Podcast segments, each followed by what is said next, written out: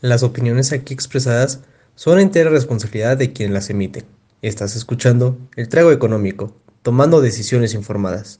Una emisión del comentario del día.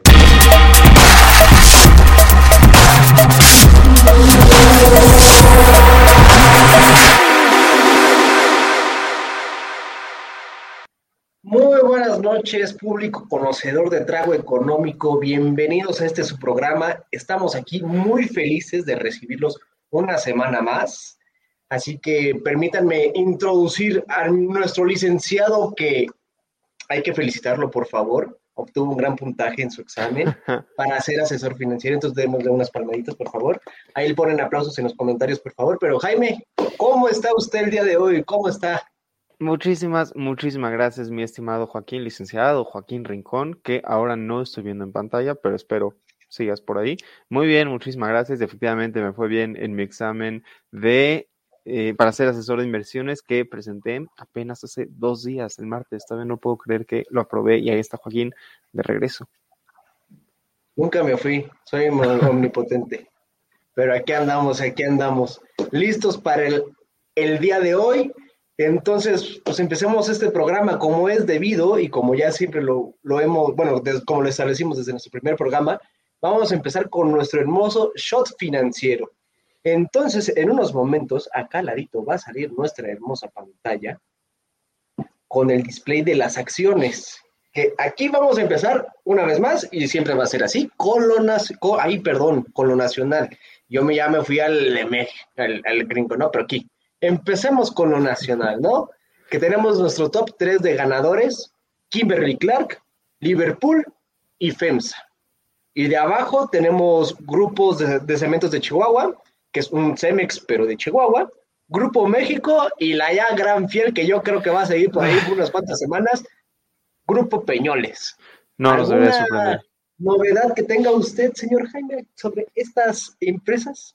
Las estaba, les estaba echando un ojo hace rato y hay algo que sí me llama la atención. Fíjate, dime si estás de acuerdo conmigo o no. Kimberly Clark, Clark Liverpool y FEMSA producen o, ganan principalmente por productos de consumo final. Eh, Cementos Chihuahua, Grupo México y Peñoles están un poco más relacionados con la parte industrial. ¿Qué nos dice esto? Que si se está cayendo la industria, pero está aumentando el consumo, eso no es bueno para la economía. La economía no sube así. Claro que el consumo es un factor importante del crecimiento, que de hecho ya hablaremos de eso justo hoy, pero si el consumo final es lo único que está aumentando, pues eventualmente los productos se acaban, ¿no? O sea, la demanda agregada solo puede soportar cierto nivel de oferta, perdón, la oferta solo puede soportar cierto nivel de demanda y llega un punto donde lo que está pasando es que estamos decreciendo como país y creo que esto lo refleja muy bien. Correcto, fíjate que no lo había visto desde ese punto, viéndole las conglomeradas en, los tres, tres arriba, tres abajo, pero sí tienes razón. Kimberly Clark, para que no lo tenga en cuenta, vende también jabones, vende pasta de dientes, vende cepillos, todo lo que sea como, productos de como con productos de belleza, ahí está Kimberly Clark. Que digo, yo creo que de, de todas las que tenemos aquí sería como que la novedad para tanto para nosotros como para el público. Digo, las demás son bastante famosas. Pero bueno, también yo quisiera también aprovechar para empezar a expandir un poco también más el conocimiento de nuestros eh, públicos, de la muchachada que nos ven, eh, para poder empezar a, introducirles nuevos indicadores financieros que seguramente les van a gustar ya una vez más que, que los entiendan y que van a entenderlos cuando lo lean en las noticias o cuando lo diga cualquier persona o cuando alguien les quiera farolear en, en el antro o la vida, ¿no? Porque pues no falta el que vas ahí de, no, sí, es que la beta de mi acción y que la cosa. Entonces, por ahí yo creo que podríamos empezar. Porque miren, si recuerdan, la semana pasada solamente llegábamos hasta esta parte, que era es nuestro último precio. Ahora le hemos agregado a nuestro hermoso dashboard la beta, el precio, precio por ganancias de, de ratio, price earnings ratio, y el rango de, precios este, de un año, que son 52 semanas, ¿ok? Y muchos dirán, ¿qué carajos es la beta? La beta es muy fácil. Esas acciones están dentro de un mercado, ya sea el mexicano, en la Bolsa Mexicana de Valores o en la de Viva, o en el estadounidense, ya sea Nasdaq, ya sea Standard Poor's 500, etcétera, etcétera. La beta refleja cómo es que nuestra acción se mueve conforme se mueve el mercado. El mercado es el conglomerado de todas las acciones que, que, que están enlistadas en, en, los índices. Por ejemplo, el IPC, si no recuerdo, son 34. Y en, en Estados Unidos, Standard Poor's tiene 500 y el Nasdaq tiene por ahí, creo que de 360 acciones, ¿no? Una cosa así. Si no recuerdo bien el número, pero es bastante alto. Lo importante que, que tengan. De los, de los mercados. Sí, dígame. Lo importante que tengan en consideración, creo, de la beta es que cuando la beta es igual a uno, esa acción se está moviendo exactamente igual que el mercado. Ni más Correcto. ni menos. Correcto. En términos económicos sería la correlación que existe entre la acción y el mercado. Efectivamente. Ya cuando uno dice correlación pierde totalmente la atención del, del oyente. Efectivamente. Pero, pero fíjate, hay, no, no, lo había pensado desde esa perspectiva, pero ve, las, las mejores, o sea, las acciones que ganaron, eh, Kimberly, Liverpool, FEMSA, tienen betas mucho más bajas que las tres que perdieron. Eso significa que el mercado se está moviendo más parecido a las que perdieron que a las que ganaron. Correcto, ¿eh? Fíjense lo que pueden deducir de ese indicador para que le vayan entendiendo. Ya con las semanas le van a agarrar. Ahí. También tenemos nuestro índice Price Earning Ratio, que está un poquito más complejo. Que este es cuántas veces un inversor estaría dispuesto a pagar por cada precio, por cada peso, eh, por cada peso que el inversor quiera invertir, ¿no? Sé que suena muy raro, pero vamos a dejarlo ahorita, es en un stand-by, ahorita lo vamos a terminar viendo con formulitas para que lo lleguen a entender un poquito más, porque está un poquito complejo. Formulitas, vino con todo. Ah, hombre, no, no dejaré de ser economista jamás. Dios que nos libre. Vivan las fórmulas y las matemáticas. Dios que nos libre. No, que no nos libre, que no nos libre. Esto es hermoso, esto es hermoso. Las matemáticas son hermosas. Si, si no, las mate, sin las matemáticas no existimos. Pero bueno, aquí también tenemos nuestro rango. Que digo, nuestro rango aquí, a mí, yo cuando lo veo para también, cuando yo compro acciones, a mí me sirve mucho para saber en qué banda eh, está la, en qué parte de la banda, o sea, arriba y abajo, está la acción, el precio de la acción que quiero comprar. Hagamos un ejercicio. Por ejemplo, FEMSA. El de Kimberly está interesante. El de Kimberly. Por Kimberly. No, no, el, el, perdón, el de FEMSA está todavía más interesante. FEMSA está en sí, 127 no, y, pesos. No, y ni se diga las de abajo, ¿eh? Por ejemplo, Kimberly, tenemos el, el último precio son 133.94 pesos. El rango de precios de todo un año, que son las 52 semanas, el mínimo fue 120 y el mayor 180. ¿Qué es lo que está diciendo? Que nuestro último precio está más pegado a la banda inferior que a la banda superior. Que ojo, esto es como, no es el promedio, no son los promedios, es el máximo y el mínimo que ha adquirido. Entonces, pues ahí podría haber alguna oportunidad también de crecimiento, podría ser, pero ojo, necesitamos como, como siempre vale la pena recordarles, no porque las presentemos aquí, significa que les estamos recomendando comprarlas. Son acciones que nosotros vimos que fueron las mejores esta semana o las peores esta semana en México y en Estados Unidos. No las estamos recomendando. Para recomendaciones, búsquenme, pero no. Correcto. Aquí nos hacemos sugerencias de, de inversiones. Para eso mejor contacten al licenciado de acá. Por favor, ya, ya tiene su certificación, ya puedes hacer, ser asesor financiero. Absolutamente. Pero bueno, más o menos así es como se ven las bandas. Yo las utilizo. Yo no sé cómo las utilizas tú, Jaime, si utilizas alguno de estos indicadores de alguna otra forma. No de ninguna diferente a las que ya has mencionado. Muy si bien, quieren, pasamos a la, a la, tablita de Estados Unidos. Correcto. Antes de pasar a Estados Unidos, yo quiero pedirle un, una disculpa al público porque dentro de poco va a llegar un mariachi aquí a mi casa, a su casa también. Entonces, posiblemente van a escuchar un poco de ruido cuando hable. Entonces, una disculpa. Pero pasemos a nuestro shot financiero de Estados Unidos. Pasemos al whisky gringo, dirían por ahí. Por cierto, dicho sea de paso, ¿qué está tomando usted el día de hoy, señor ah, Jaime? Sí. Porque esto no sería trago económico sin un trago.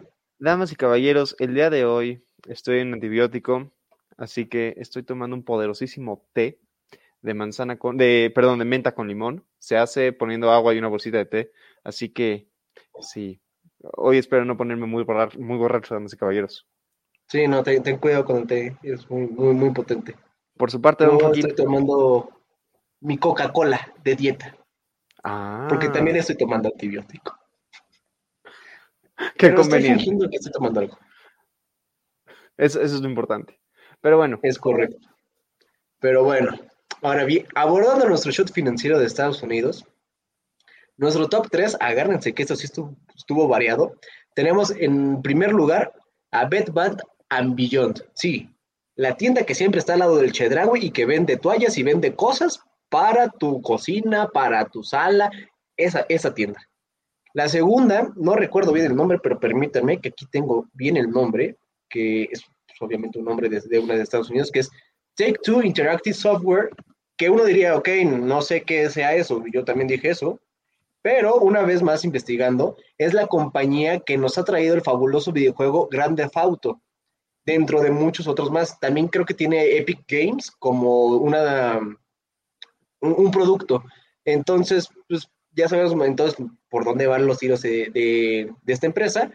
La tercera es NRG Energies, produce electricidad en Estados Unidos, es como una CFE que no es operada por el gobierno.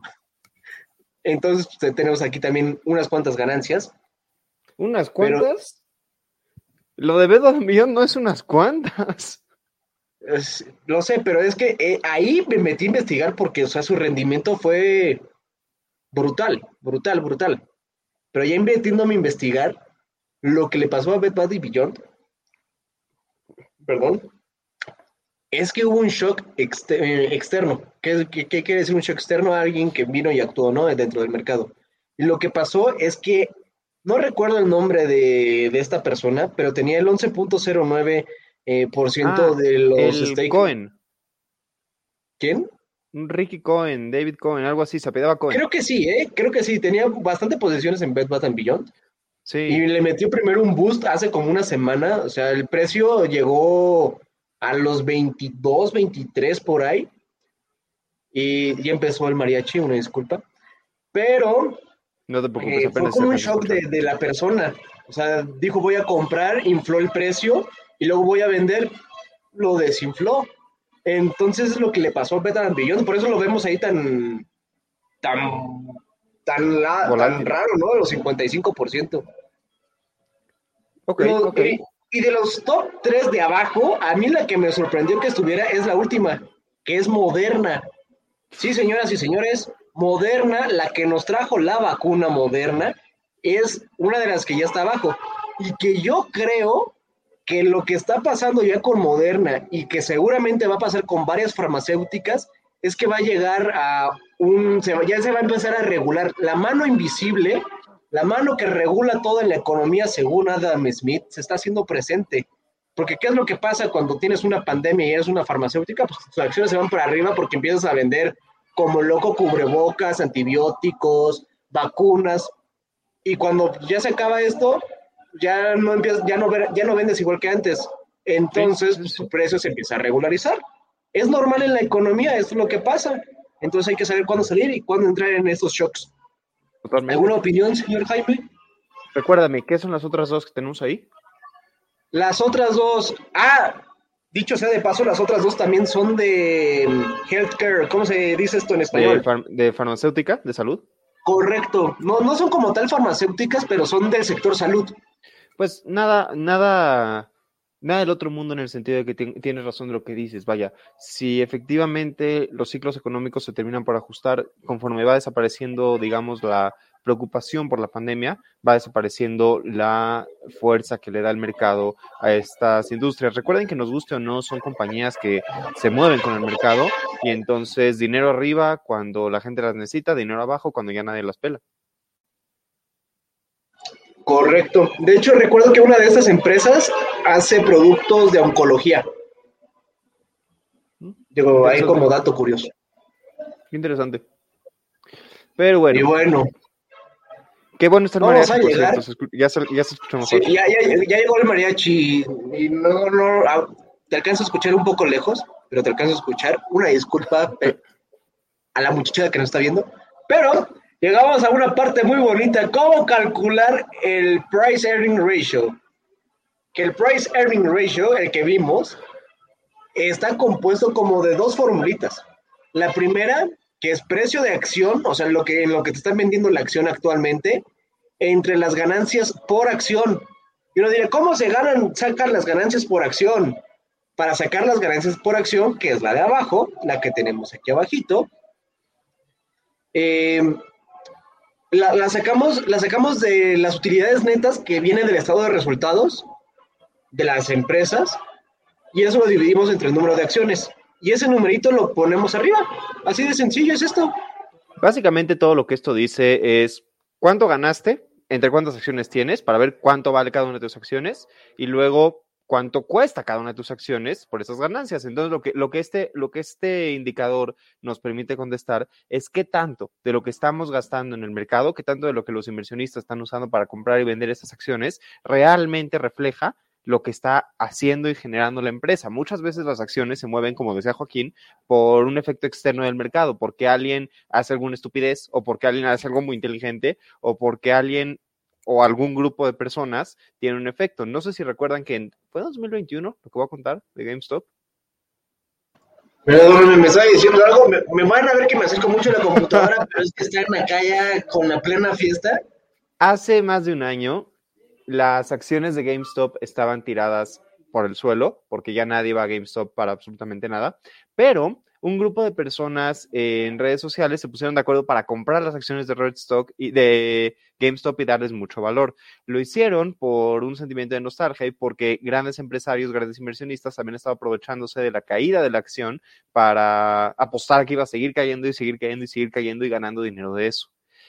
Lo que, lo que, este indicador te hubiera mostrado es que la gran subida de GameStop de la noche a la mañana, el gran, la gran locura de GameStop, no era algo verdaderamente enfocado en el mercado, era algo que simplemente sucedió, era algo que venía de factores externos y que no refleja la realidad del mercado. Pero de cualquier manera, creo que el mariachi Joaquín agradecerá que pasemos al siguiente tema, porque se quiere ir al mariachi.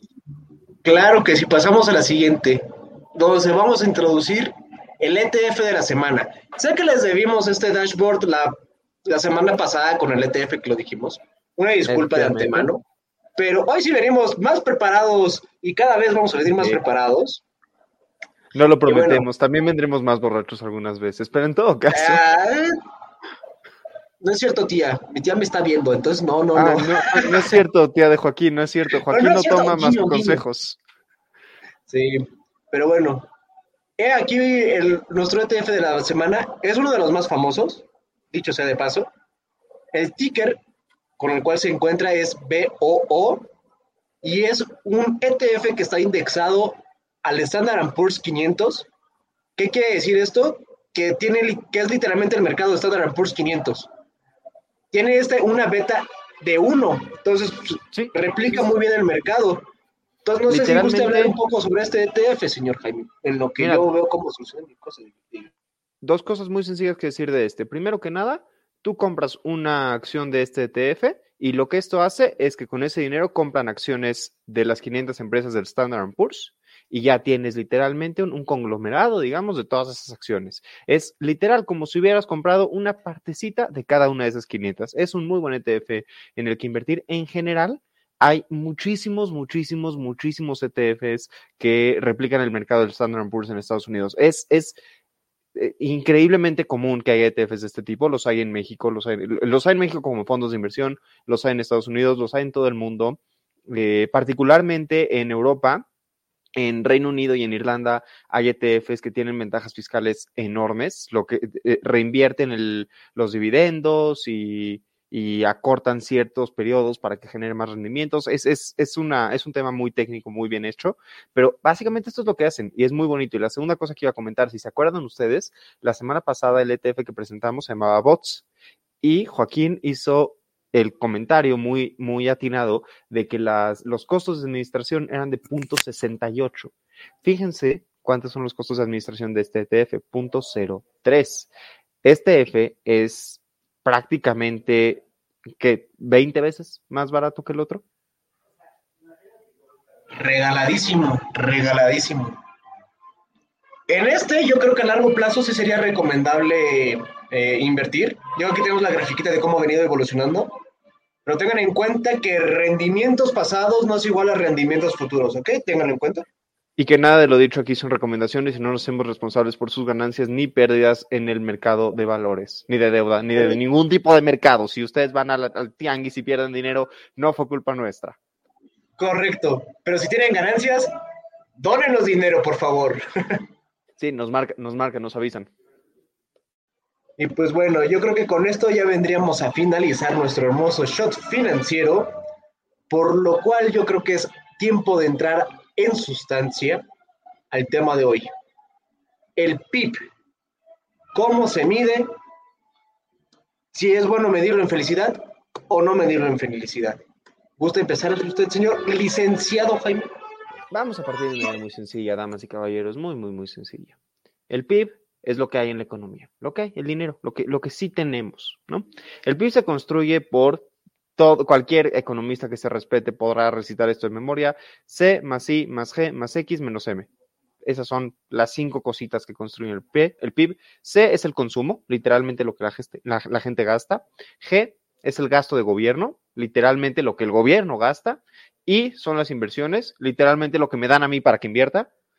X son lo que exportamos, lo que sacamos del país, y M es lo que importamos. Lo que importamos no lo contamos, porque eso no se hace aquí, eso no se produce aquí. Acuérdense que el PIB son las cosas de aquí, lo que hacemos aquí. PIB es Producto Interno Bruto. Son las siglas. Y así se construye el PIB, básicamente así se construye el PIB. Y uno lo puede ir complicando, ¿no? Y puedes poner los impuestos y poner los subsidios y puedes poner que si te cobran impuestos, entonces ya no puedes consumir tanto como antes, pero si ahorras, el ahorro es como inversión y si inviertes y subes y bajas y de izquierda a derecha, arriba, abajo, no le hagan caso. Lo importante es que el PIB es C más I más G más X menos M. Consumo, gasto de gobierno, inversiones y exportaciones y quitando las importaciones. Ya, nada más te voy a hacer un, un señalamiento.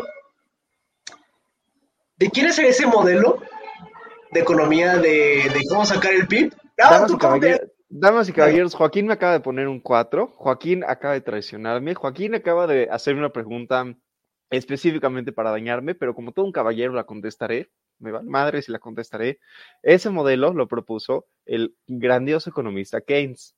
Por cierto, lean el último artículo que publiqué en el comentario del día eh, acerca de una frase que dijo Keynes, que en el largo plazo todos estamos muertos.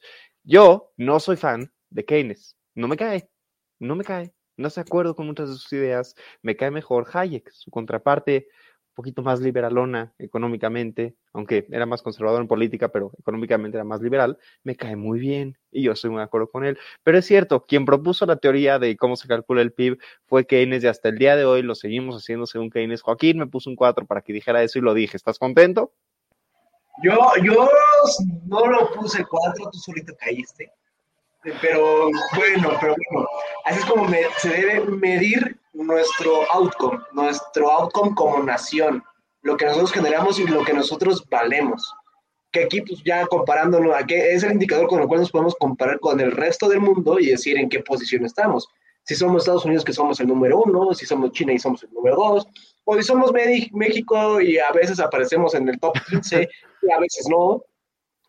Pero este, e- es muy interesante saber cómo se va creando este, este PIB. Eh, el PIB también viene también del INEGI, que el INEGI es la base y la madre de todas las estadísticas que vayamos a tener. Y Básicamente. que viene también como, como qué es lo que se está consumiendo, porque el PIB es lo que vendes, no, lo que, no el precio de lo, que estás de lo que estás produciendo.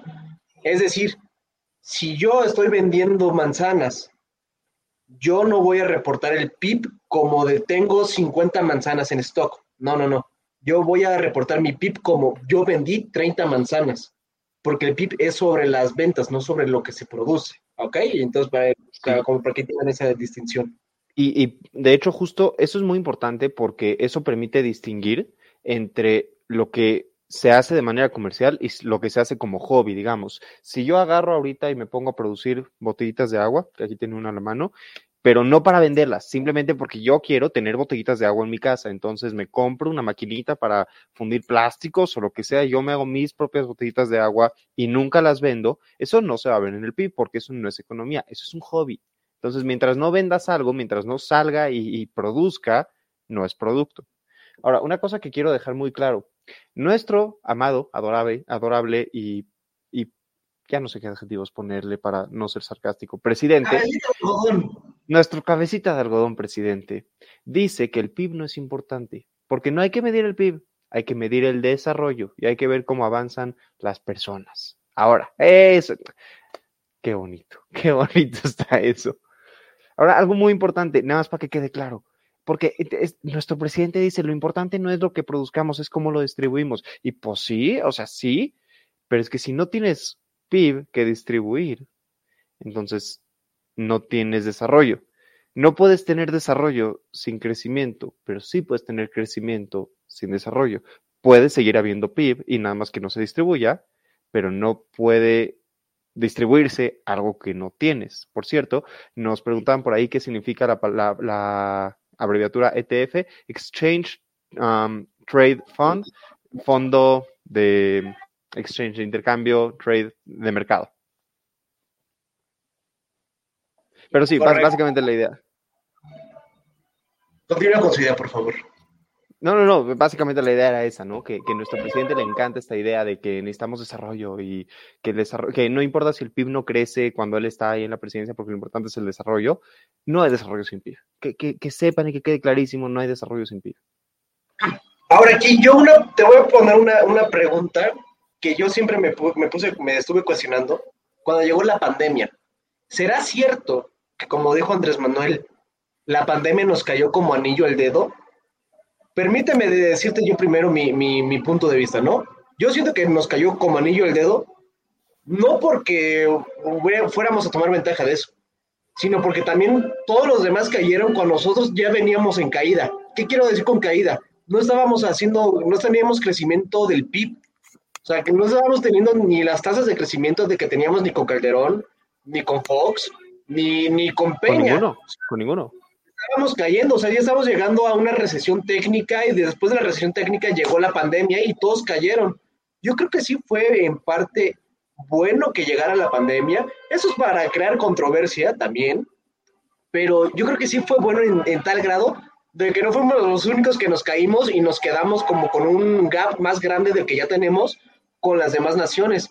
Ahora yo creo, yo siento que el problema está siendo levantarnos de esta pandemia porque los demás ya se están levantando y nosotros seguimos aquí tirados esperando que Andrés Manuel y su flamante secretaria de Economía, que yo quiero que haga algo, pero no, o sea, no sé por qué está ahí eh, para empezar, pero no sé, siento que, que, en esta pandemia al inicio estaba bien, pero ahorita ya, ya estoy perdiendo el hilo de qué es lo que está haciendo Andrés Manuel con la economía para crecer el PIB.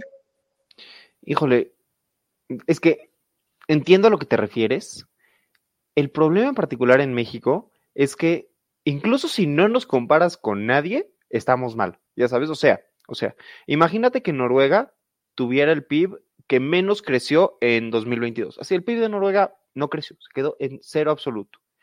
Si no lo comparas con nadie y nada más volteas a ver Noruega y dices, no creció su PIB, dices, bueno, ya sabes, o sea, como que, ok, no creció su PIB, pero, pero todo lo demás está perfecto, ya sabes, o sea, no, no tiene ningún problema del que llorar si tú volteas a ver a México y dices, oye, ¿qué crees? No creció el PIB, pero tampoco hay sistema de salud, pero tampoco hay, hay seguridad, pero tampoco hay buena, ya sabes, como que eh, entiendo la parte de que nos caímos con todos, y es cierto, no nos hemos sabido levantar a pesar de que hay países que sí, pero también creo, y creo que es muy importante, que cuando pega la pandemia y decimos cae como anillo al dedo porque es una caída generalizada, era una oportunidad para levantarnos que no tomamos. Era una oportunidad para crear nuevas cosas a partir de ahí que ya no se tomó. O sea, ya no es de que todavía podemos tomar el boom de la pandemia, no. Ahora si queremos crecer, ya tenemos que crecer normal. O sea, que crecer como crecería una economía en una estación humana, digamos.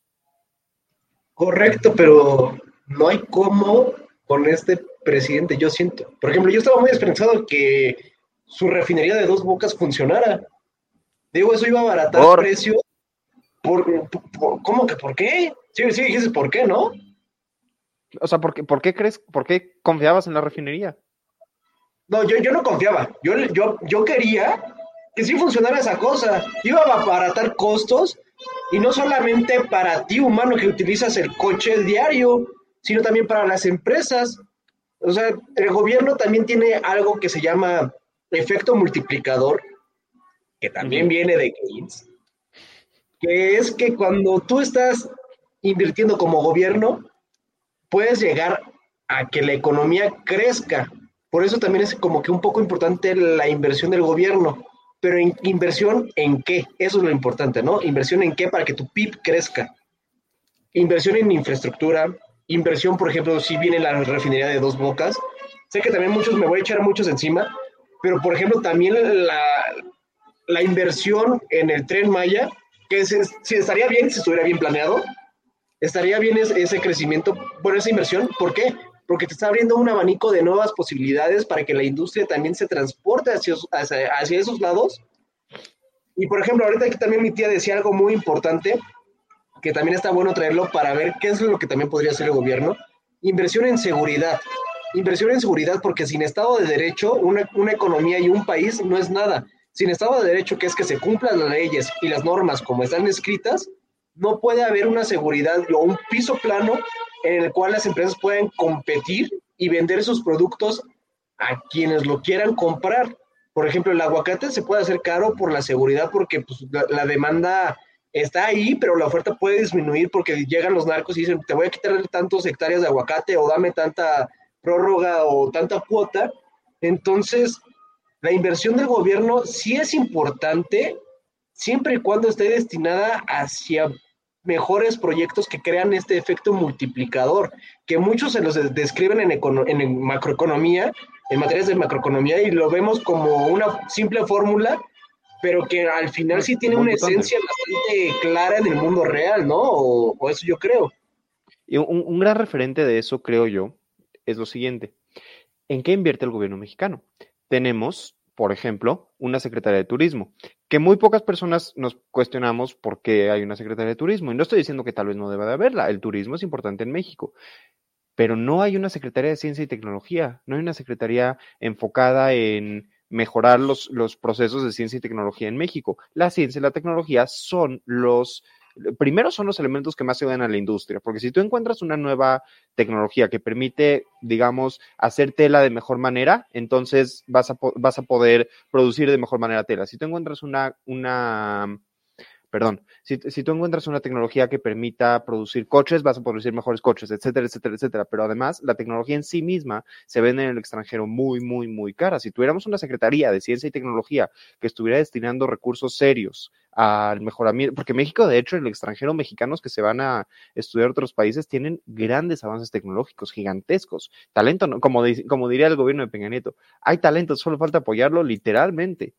En, en ese sentido, tenemos una secretaria de turismo que está enfocada en, construir cosas como el tren Maya, porque gran parte del presupuesto del tren Maya viene de la secretaria de turismo, y lo que te da a entender eso es que el tren Maya va a tratar de promoverse como un activo turístico. ¿Qué crees? No queremos ser un país turístico, o sea, sí queremos, pero no es a lo que aspiramos. Aspiramos a ser un país de primer mundo, un país extraordinario, una potencia regional de a menos, por no decir ya buscar ser una potencia global en el futuro, nunca, nunca piensas en Francia y dices, lo más importante de toda la economía francesa es el turismo, por el amor de Dios, o sea, no manches, y en eso estamos invirtiendo. ¿Y qué multiplicador económico tiene el turismo? Es, relativamente bajo comparado con todo lo que puedes lograr en otros sectores. Si el turismo, si, si tú construyes mil hoteles y tienes mil playas y todo eso, eventualmente nada más los tienes que remodelar y les tienes que volver a gastar y les tienes que volver a invertir. Si tú construyes máquinas que puedan generar progreso, generar desarrollo y todo eso, estás construyendo una economía.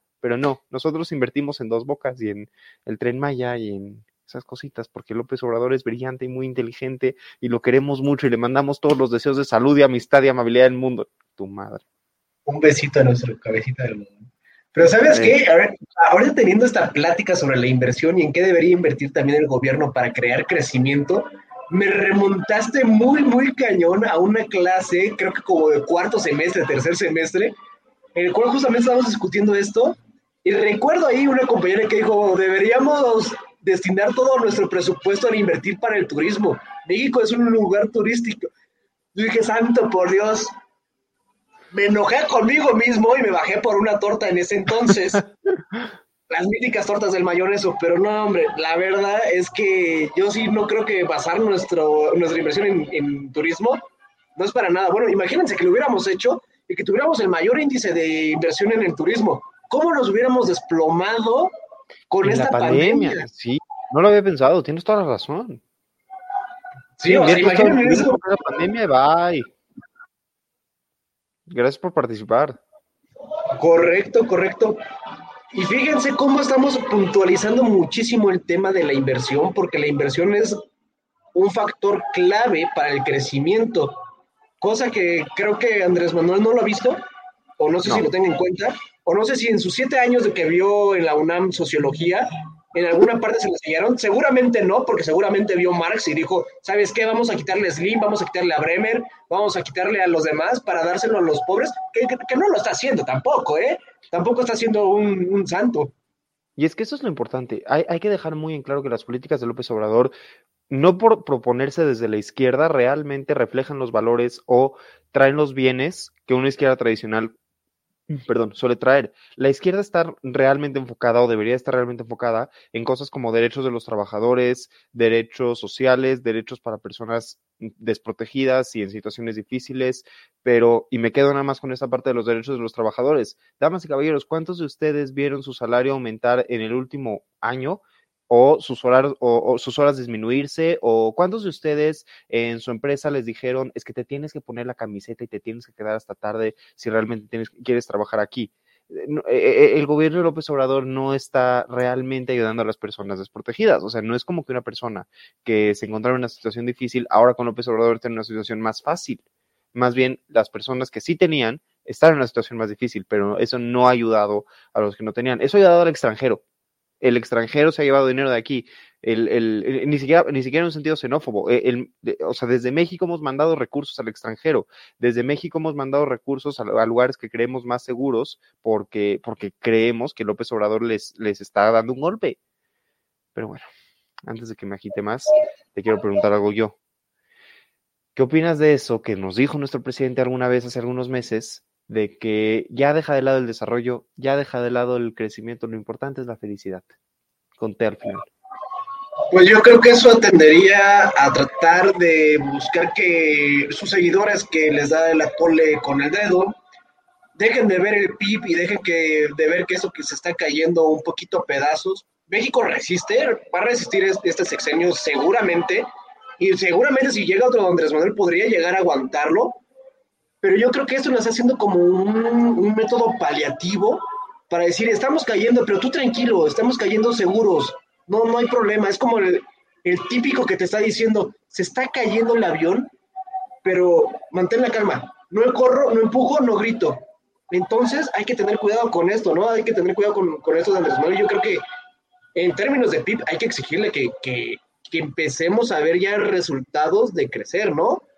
Pero yo creo que ya estamos hablando un poco más de Andrés Manuel, que yo creo que sería bueno entrar de una vez a la cruda política. ¿No lo cree usted? Me encanta la idea, me encanta la idea. Perdón si vamos un poquito rápido con estas dos partes, pero es cumpleaños de la abuela de Joaquín y es cumpleaños de mi abuela, curiosamente. Así que los dos tenemos un poco que atender a nuestras respectivas familias, pero de cualquier forma, la cruda política. Hoy tuvimos una muy, muy bonita mañanera, damas y caballeros. Se habló de los mineros, de los mineros que siguen atrapados, que de verdad esperemos estén bien. La semana pasada, cuando mencionamos que en la mañanera se había hablado de los mineros, no sé si tú también, pero por lo menos yo de verdad esperaba que para ahorita ya, ya eso fuera tema pasado. No, no me esperaba en ningún caso que, que siguieran, que siguiera siendo una crisis, pero bueno, de verdad esperamos estén bien. Se habló se habló acerca de la reforma electoral y acerca del caso de Cabeza de Vaca, el gobernador de Tamaulipas, pero siendo que antes de tocar esos temas se me está olvidando uno más. ¿Te acuerdas de cuál podría ser? No lo recuerdo, ¿eh? porque yo me, yo me había casado muchísimo con la reforma electoral y sobre que quería cambiar la forma en la que se elegían los consejeros.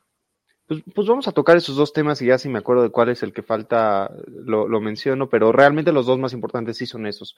Primero el del Tamaulipas. El gobernador de Tamaulipas, eh, que se apella cabeza de vaca, se ha enfrentado a diferentes juicios, sí, es muy divertido, se ha enfrentado a diferentes procesos judiciales últimamente y recientemente la Suprema Corte eh, resolvió que no se le va a desafuerar, no se va a quedar sin fuero. Para quienes no lo hayan escuchado nunca, el fuero es una protección para los servidores públicos, para que no los estén acusando todo el tiempo de delitos y que por estarlos acusando no puedan actuar.